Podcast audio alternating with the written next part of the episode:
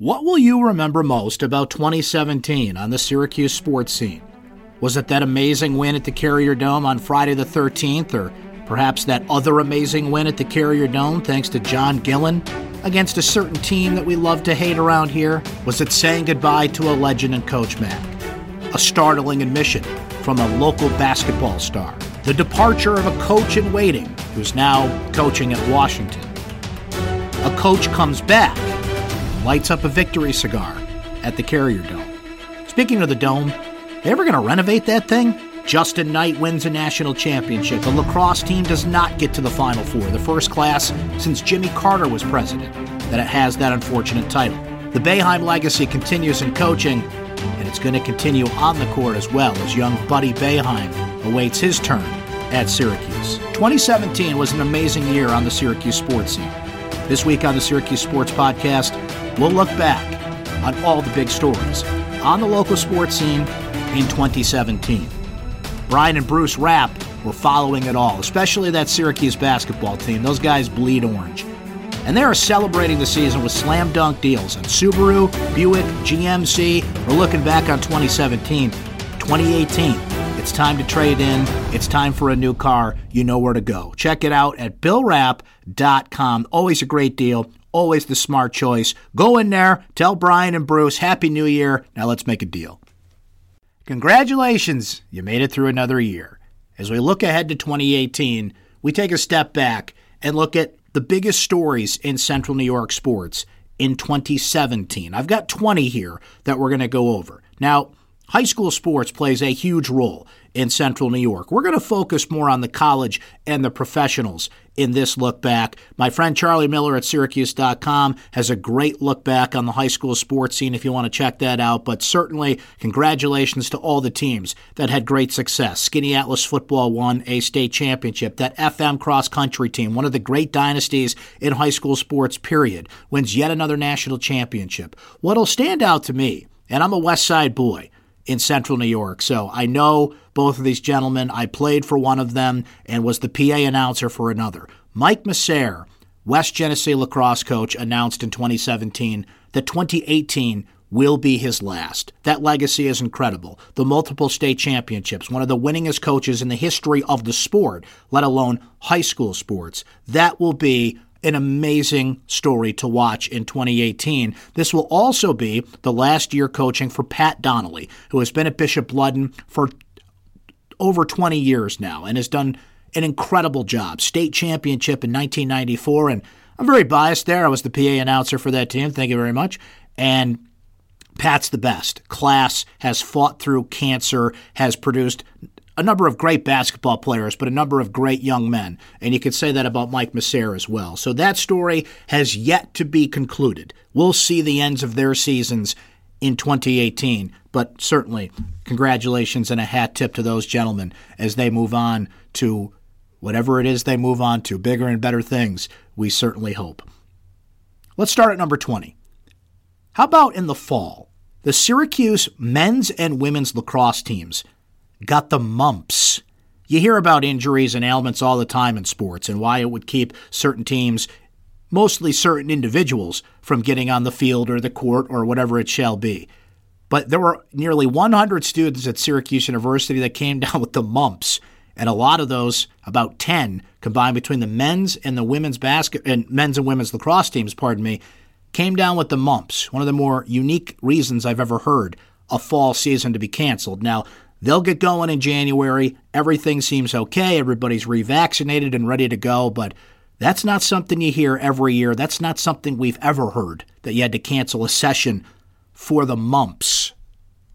Let's look at number 19. The Lemoyne College men's basketball team selected to the Division II NCAA men's basketball championship, just the 12th time in school history. And not only did they do that, they earned a top seed and hosted the NCAA Division II East Regional for just the third time overall and the first time since 1969. Now, Lemoyne was upset by number eight seed Merrimack in that tournament, but finished the season with an incredible 22 and 7 record. And second year head coach Patrick Beilein, the son of John Beilein, remember him from Michigan, remember him from Lemoyne, was named the NE10 Coach of the Year and certainly has some great things going there at Lemoyne. A bright future ahead for the Dolphins.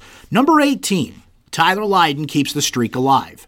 There's Kentucky, there's Duke, and there's Syracuse. Those are the longest streaks of schools that have produced first round NBA talents. And Tyler Lydon was the latest to go. After two years at Syracuse, he had a Final Four run one year, didn't go to the tournament the next. He was selected 24th overall by the Utah Jazz, though that was short lived because he was traded to the Denver Nuggets. Lydon spent much of 2017 in the G League, but recently called up by the Denver Nuggets. Hasn't gotten a lot of time. He's slowly working his way into the rotation, but is in the NBA and became the seventh straight player to get to the first round out of Syracuse. As mentioned, only Kentucky and Duke have longer streaks than that.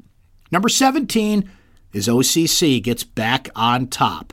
One of the great runs in college sports came to an end in 2016. The OCC men's lacrosse team winning national championship after national championship. Well, in 2017, the Lasers got back on top, winning their 10th national title in the past 12 seasons top seeded, unbeaten Lasers beat the number three seed Howard Community College. Tight score, 15 14, after they played a season where all but the last game, they won by an average of at least three goals. Chuck Wilbur continues the dynasty up on the hill. Number 16, Salt potato fever. I bet you somebody listening to this right now got a Syracuse salt potato shirt or hat or something for Christmas. This took over the town in August and was one of the better promotional ideas that the Syracuse Chiefs have had in years. For a night, Syracuse became Tater Town the Syracuse salt potato, celebrating one of the great culinary treasures in central New York. The merchandise flew off the shelves, and I remember writing about this here on Syracuse.com, getting a lot of feedback on this. People actually said, hey, why not make this permanent? Well, the Chiefs haven't committed to that quite yet, but I would bet that in 2018, we're going to see the return of the Syracuse salt potatoes in some way, shape, or form. Number 15 is no Final Four. The Syracuse lacrosse team is one of the great programs in college lacrosse. Nobody doubts that. But for the first time since Jimmy Carter was president, 1979, a class came in and did not go to a Final Four. This was a guarantee. If you played for Roy Simmons Jr., if you played for John Desko, you were guaranteed at one point to go to a Final Four if you were a Syracuse lacrosse player. This team, unfortunately, and the outgoing seniors, unfortunately, did not get that luxury. It was Towson who got the orange in the tournament this year in a second round loss. And this was an incredible season for Syracuse lacrosse. They beat Virginia by a goal. And as a matter of fact, they had a stretch of one goal game after one goal game after one goal game. This was an exciting team. This was a fun team. They were clutch. They won all those close games, beat number one Notre Dame at the time. But Syracuse lacrosse is one of those programs that is measured by Final Fours and championships. For those seniors to go out and not have that opportunity at a Final Four is something to keep an eye on in 2018 if John Desko can get that streak going once again. Number 14, an old friend visited the Carrier Dome back on September 9th when Middle Tennessee State came in to play Syracuse. And of course, it was a matchup between Dino Babers, the current head coach, and Scott Shafer, the former head coach, who is now the defensive coordinator at Middle Tennessee State. Man, when that game was added to the schedule earlier in 2017, game on. Everybody was looking forward to it. It lived up to the hype. It was a great football game. Middle Tennessee State bombs away in the fourth quarter. They win the game 30 to 23.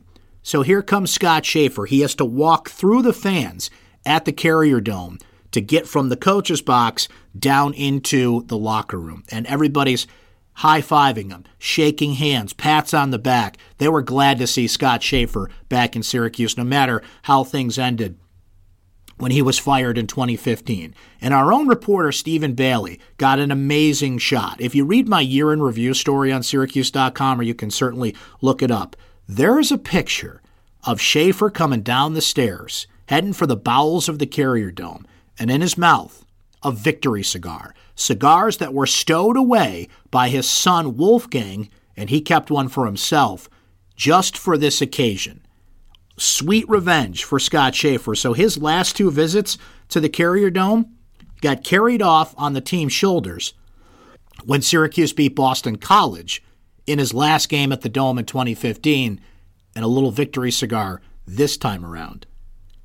Number 13 is Buddy and Bazley Commit.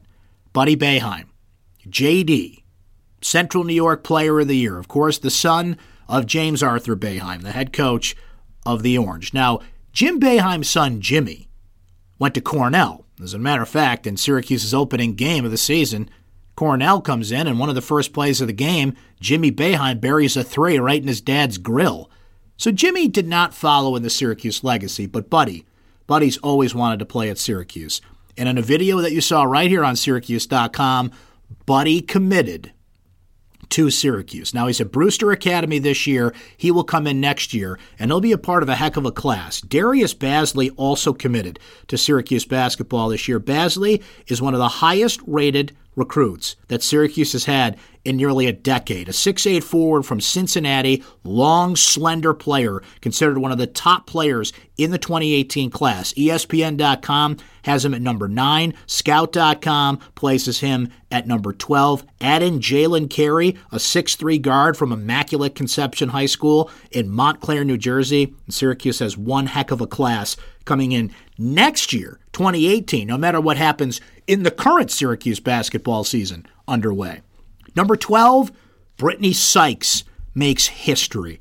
Was great to see the rise of Coach Q in this program, and it all kind of culminated with that Final Four run when both the men's and the women's basketball teams were in the Final Four in 2016. Brittany Sykes is an amazing story. Not only is she a great player, selected number seven overall by the Atlanta Dream in the WNBA draft. That's the highest ever for a Syracuse player.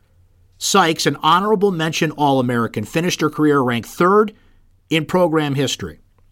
1,846 points. She played in 101 victories in her time at Syracuse, making her the winningest player in Orange basketball history on the women's side. Finished the WNBA season on the all rookie team nearly won the Rookie of the Year award and was named the WNBA rookie leader in scoring, rebounding, three pointers made, and the Rookie of the Month in both July and August slash September.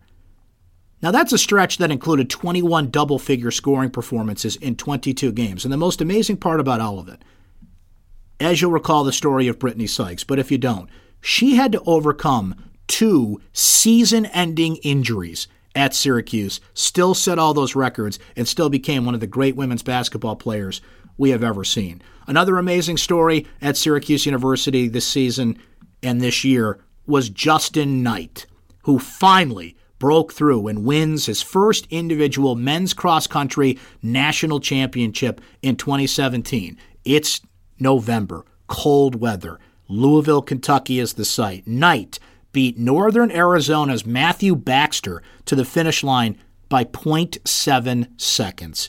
National title performance that followed three consecutive podium finishes, still pretty good for Knight in either cross country or track and field, but just short of a national title. But that day, in November in Louisville, finally a national title for not only one of the best runners in Syracuse history, that really goes without saying he's one of the best runners on planet Earth right now. And I think you're going to see an Olympic bid for this kid.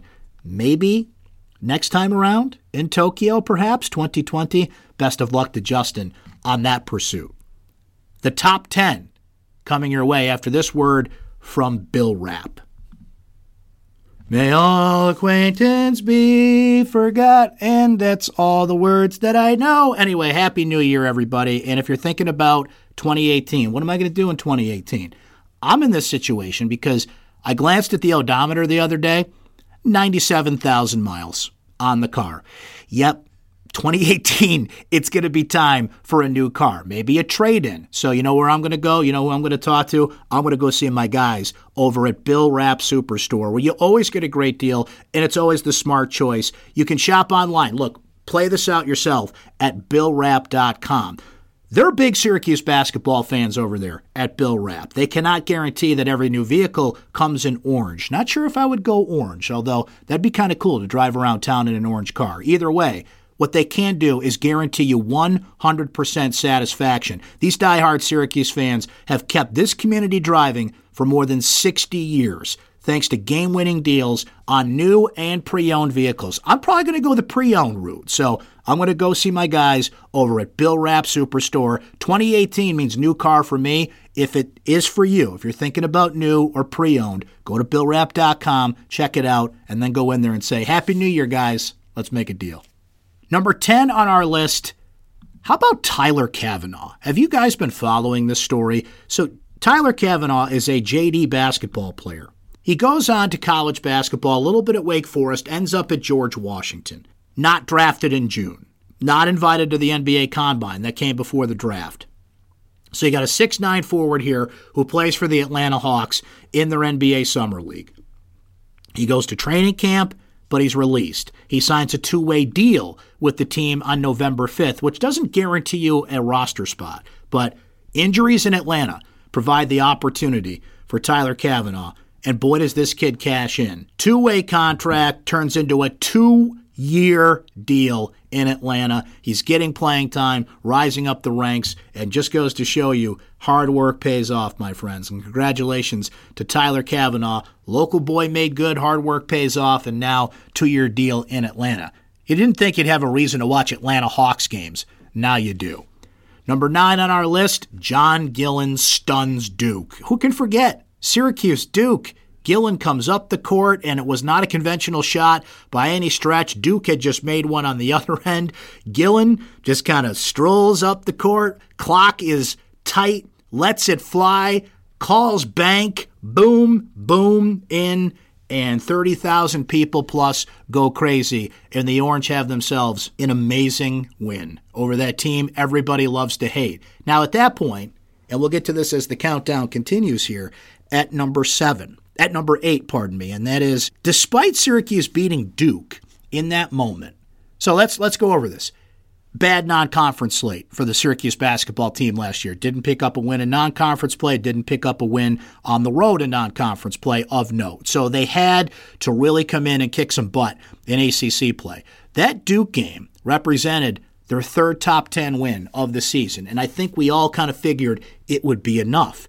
It did not turn into enough. Lo and behold, Selection Sunday comes, and the Syracuse basketball team does not make the NCAA tournament. They go to the NIT, win a couple of games, end up losing to Ole Miss in the NIT, and fell short of what Syracuse basketball fans expect. One thing that you lock in year in and year out is what? Syracuse will win 20 games and they'll make the NCAA tournament.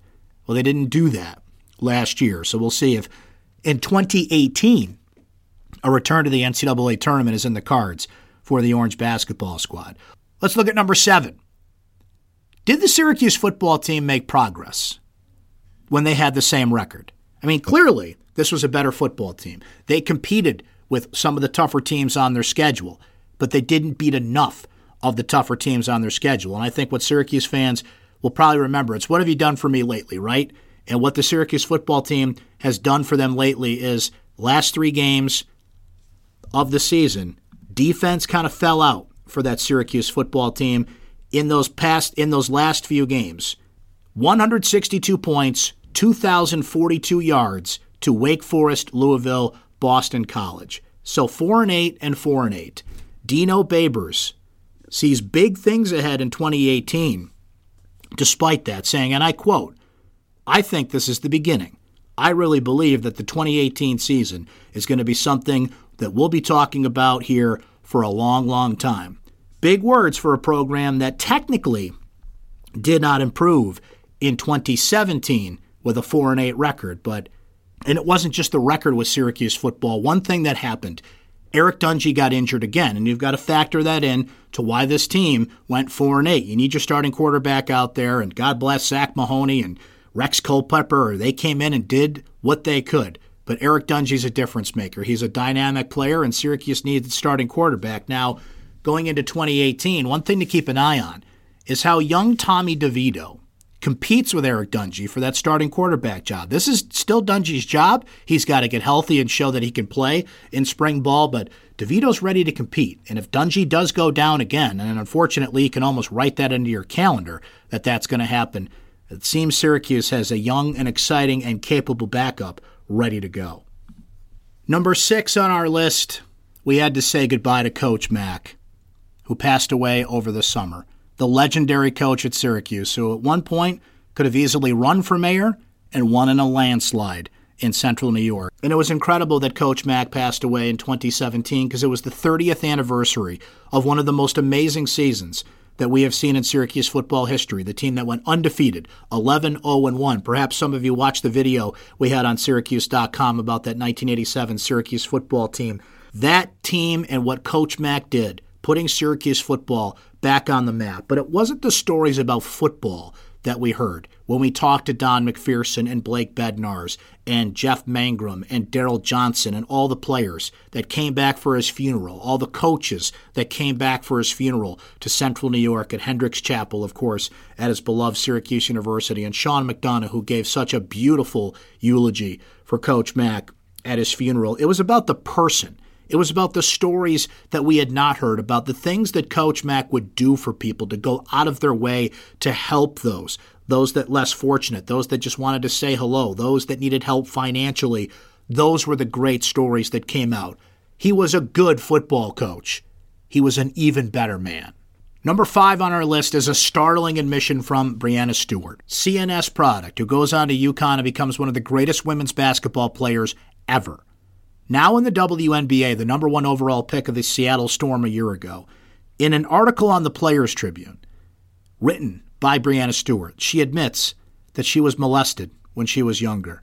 It was startling to read, it was startling to hear, and it was part of the Me Too movement. If anything is going to define 2017 as a year overall, it is certainly the Me Too movement that we heard about from so many walks of life, and certainly it came into sports. The detail in which Breanna wrote her story, giving us details about what the person who abused her smelled like, how he would do it, going to a relative's house and feeling uncomfortable about going there, knowing what was happening, and trying to figure out how to tell her parents about it, which she eventually did. The person was arrested, and Breanna held on to that secret for years but the courage and the bravery that she showed to tell her story hopefully will inspire others that have gone through what she has to step forward and say something. Number four on our list Mike Hopkins takes the Washington job. So it's just a day after Syracuse ends its season in the NIT to Ole Miss. And a startling story comes out that Mike Hopkins was leaving Syracuse University to take the job at the University of Washington.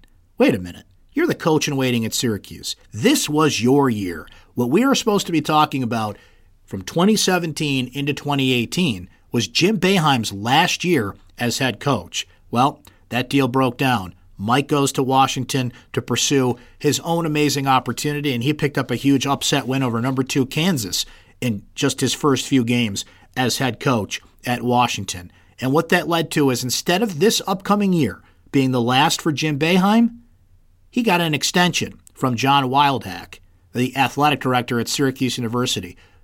It was not detailed for how long, but given that Buddy Boeheim is coming into play at Syracuse, however long he stays at Syracuse, probably a good bet that Dad is going to be on the bench with him. Number three on our list, the Syracuse Crunch make another run at the Calder Cup. It was just a few years ago when Syracuse lost to the Grand Rapids Griffins in the Calder Cup finals. And here we are four years later, and it's Grand Rapids and Syracuse once again. The Tampa Bay Lightning sending so many talented players through Syracuse. Now, the Crunch fell two games short once again. The Griffins won in six. But the effort, the grit, the great players, the connections with the community, the amazing saves by goaltender Mike McKenna, who's now elsewhere, and some other players that have moved on. Some that came back, including Cory Conacher, who was a big part of that Calder Cup run for the Crunch, now still in the Tampa Bay organization. Syracuse University sports are a big thing around here. When the basketball team is successful, when the football team is successful, it really takes on an energy of its own. But there's something about when the Crunch get their own turn in the spotlight and how this community embraces that. And you're walking out from 65, 70 degree temperatures outside in mid May, late May, early June into the cold of the War Memorial. Speaking of which, should add that on to our discussion about the Crunch. Howard Dolgen, the owner of the Crunch, announcing this year that the War Memorial will get some long overdue renovations. Maybe not the complete gutting and overhaul that it needs, but certainly some renovations that it deserves. Suites, new seats, new scoreboard in the building, new marquees outside of it. Good to see the old War Memorial is going to get a bit of a facelift. Number two on our list, now we brought up the Syracuse Chiefs earlier with the salt potatoes phenomena. The bigger story with the Chiefs this year is that they were sold. A team since the 1960s that was community owned in a move that saved baseball in Syracuse, New York, sold to the New York Mets.